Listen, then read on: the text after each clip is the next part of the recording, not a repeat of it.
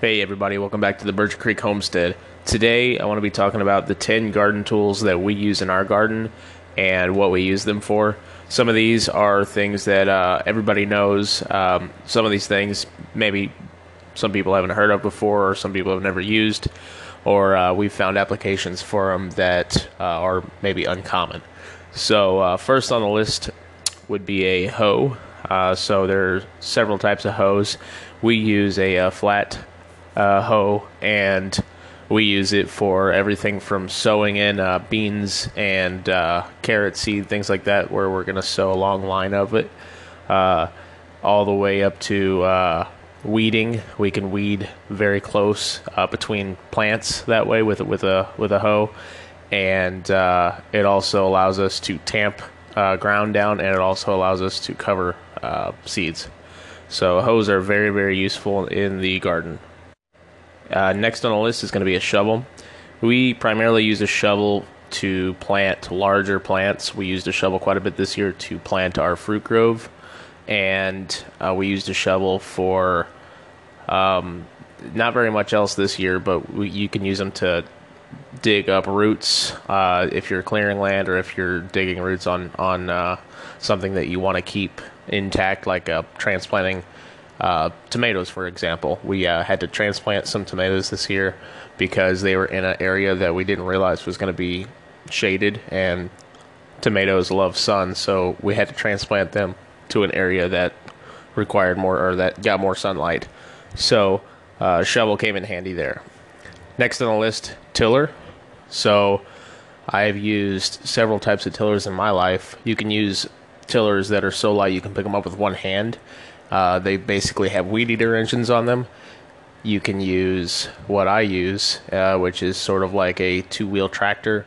It's got about a 30-inch or 32-inch swath, and does a really good job. It's also self-propelled, or in the past I've also used pull-behind, or three-point tillers, rather, on tractors. They run with a PTO on a tractor, and you can cover a lot of ground that way. I've tilled acres and acres before using those, but the tiller that I use most often is what I was discussing, that about 30 to 32 inch swath tiller that's self-propelled. It's on about a 5-horsepower engine, and what I use it for is to keep the weeds down in between my rows, and then I can just come back and hoe right between the plants that way, and that's what keeps our weeds down in our garden.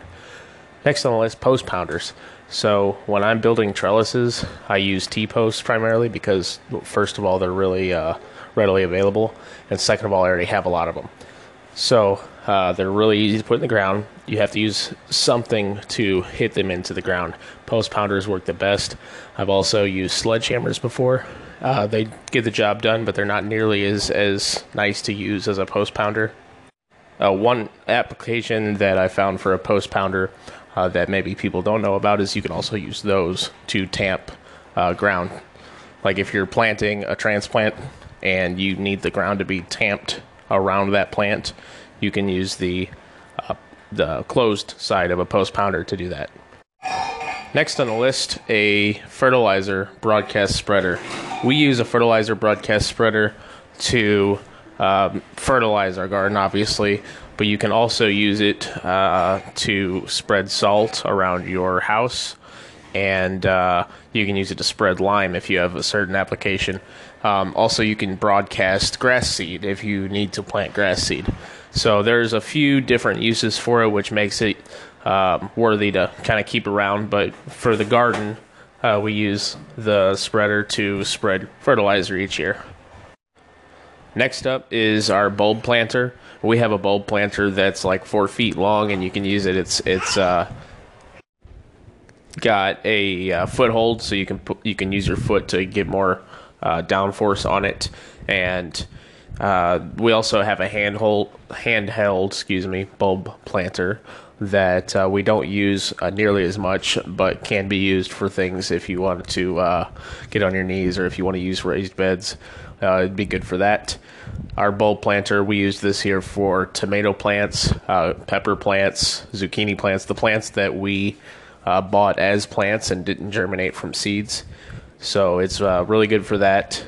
It really helps to have a bulb planter that has a latch that'll open to allow clay-ridden soil and things that are really hard-packed to go through it.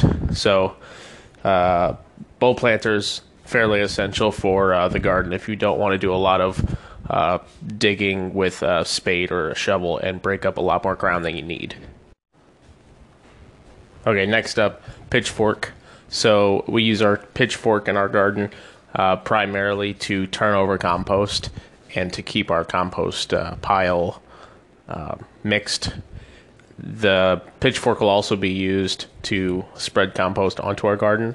And if we were to lay down straw on our garden as a cover, then we would probably use pitchfork to lay that down as well.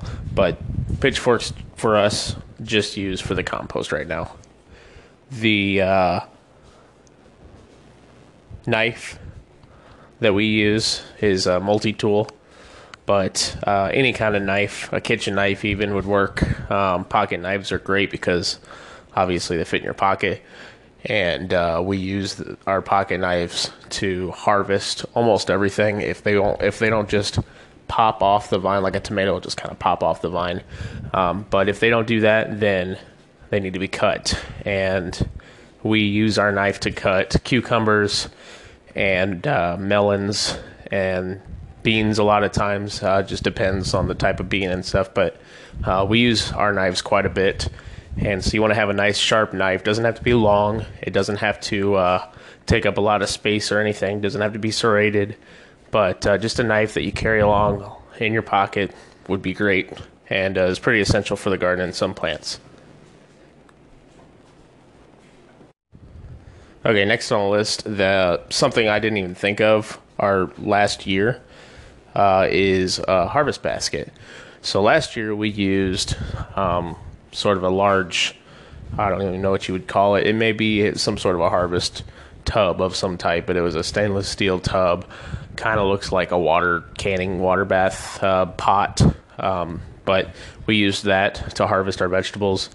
But I think this year we're going to transition to some sort of a harvest basket or a harvest tote, something that's got some holes in it that will allow us to rinse them off in the field, because we did a lot of rinsing off in our kitchen last year, and it gets messy, it gets muddy, because these plants have dirt on them. So having a harvest basket will really ease things along. But last but not least, the 10th thing that we use in our garden is something called a Ro-Ho. And Ro-Hos are something that I don't see people use very much at all. And I'm not sure why, because they work really, really fantastically. So what a Ro-Ho is it is a, if you can imagine or picture one of those old time push lawnmowers that that spin just with the wheels. Amish people use them quite a bit, and you saw them maybe more if you are an older generation. I actually had one when I was a kid, but what a Ro-Ho is just like one of those mowers. You push it along, and it actually picks up with its tines. It'll pick up weeds, and it'll send them into a blade. And this blade will just weed, and it'll cover, and it'll actually go right below the dirt surface. And then behind that is a 3-tine cultivator or a 4-tine cultivator. And so what it does is it weeds, and then it cultivates behind, or you can flip it over and it'll just weed and it won't cultivate. So it's really, really fantastic for weeding our garden.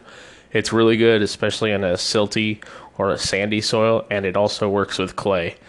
But it has to sort of be dry outside. Kind of the same thing with a hoe. I mean, you kind of want it to be drier outside so that the dirt kind of crumbles instead of clumps. Especially with our Missouri clay soil. The Ro-Ho is one of those tools that we didn't even know about until I found it in my grandpa's old stash of gardening tools, and I had to actually look it up to figure out what it was. but it is going to be one of these tools that we're just going to have probably for the rest of our lives, and we'll just keep fixing it and keep using it, or we'll buy a new one if we have to. You can get them some places. It's not easy to find, but you can find them, and I would highly recommend somebody looking at those, and you know, hopefully it'll help some people out. But yeah, that's our 10 tools that we use in our garden, and it may change year to year depending on what we grow, what we decide that we like, and it may be different for other people depending on their climate, depending on their own personal needs, depending on the resources that they have or the experience they have. Maybe somebody out there has a lot more experience than me and knows about, you know, several other tools that they may use over what I've just described. But that's the 10 tools that help us in our garden, and I think most people will probably agree. But I just wanted to share those 10 tools with you guys. Thanks so much for listening. Check us out on the Homestead Project on Facebook, or you can check out our new YouTube channel called Berger Creek Homestead. Thanks for stopping in. See you in the next one.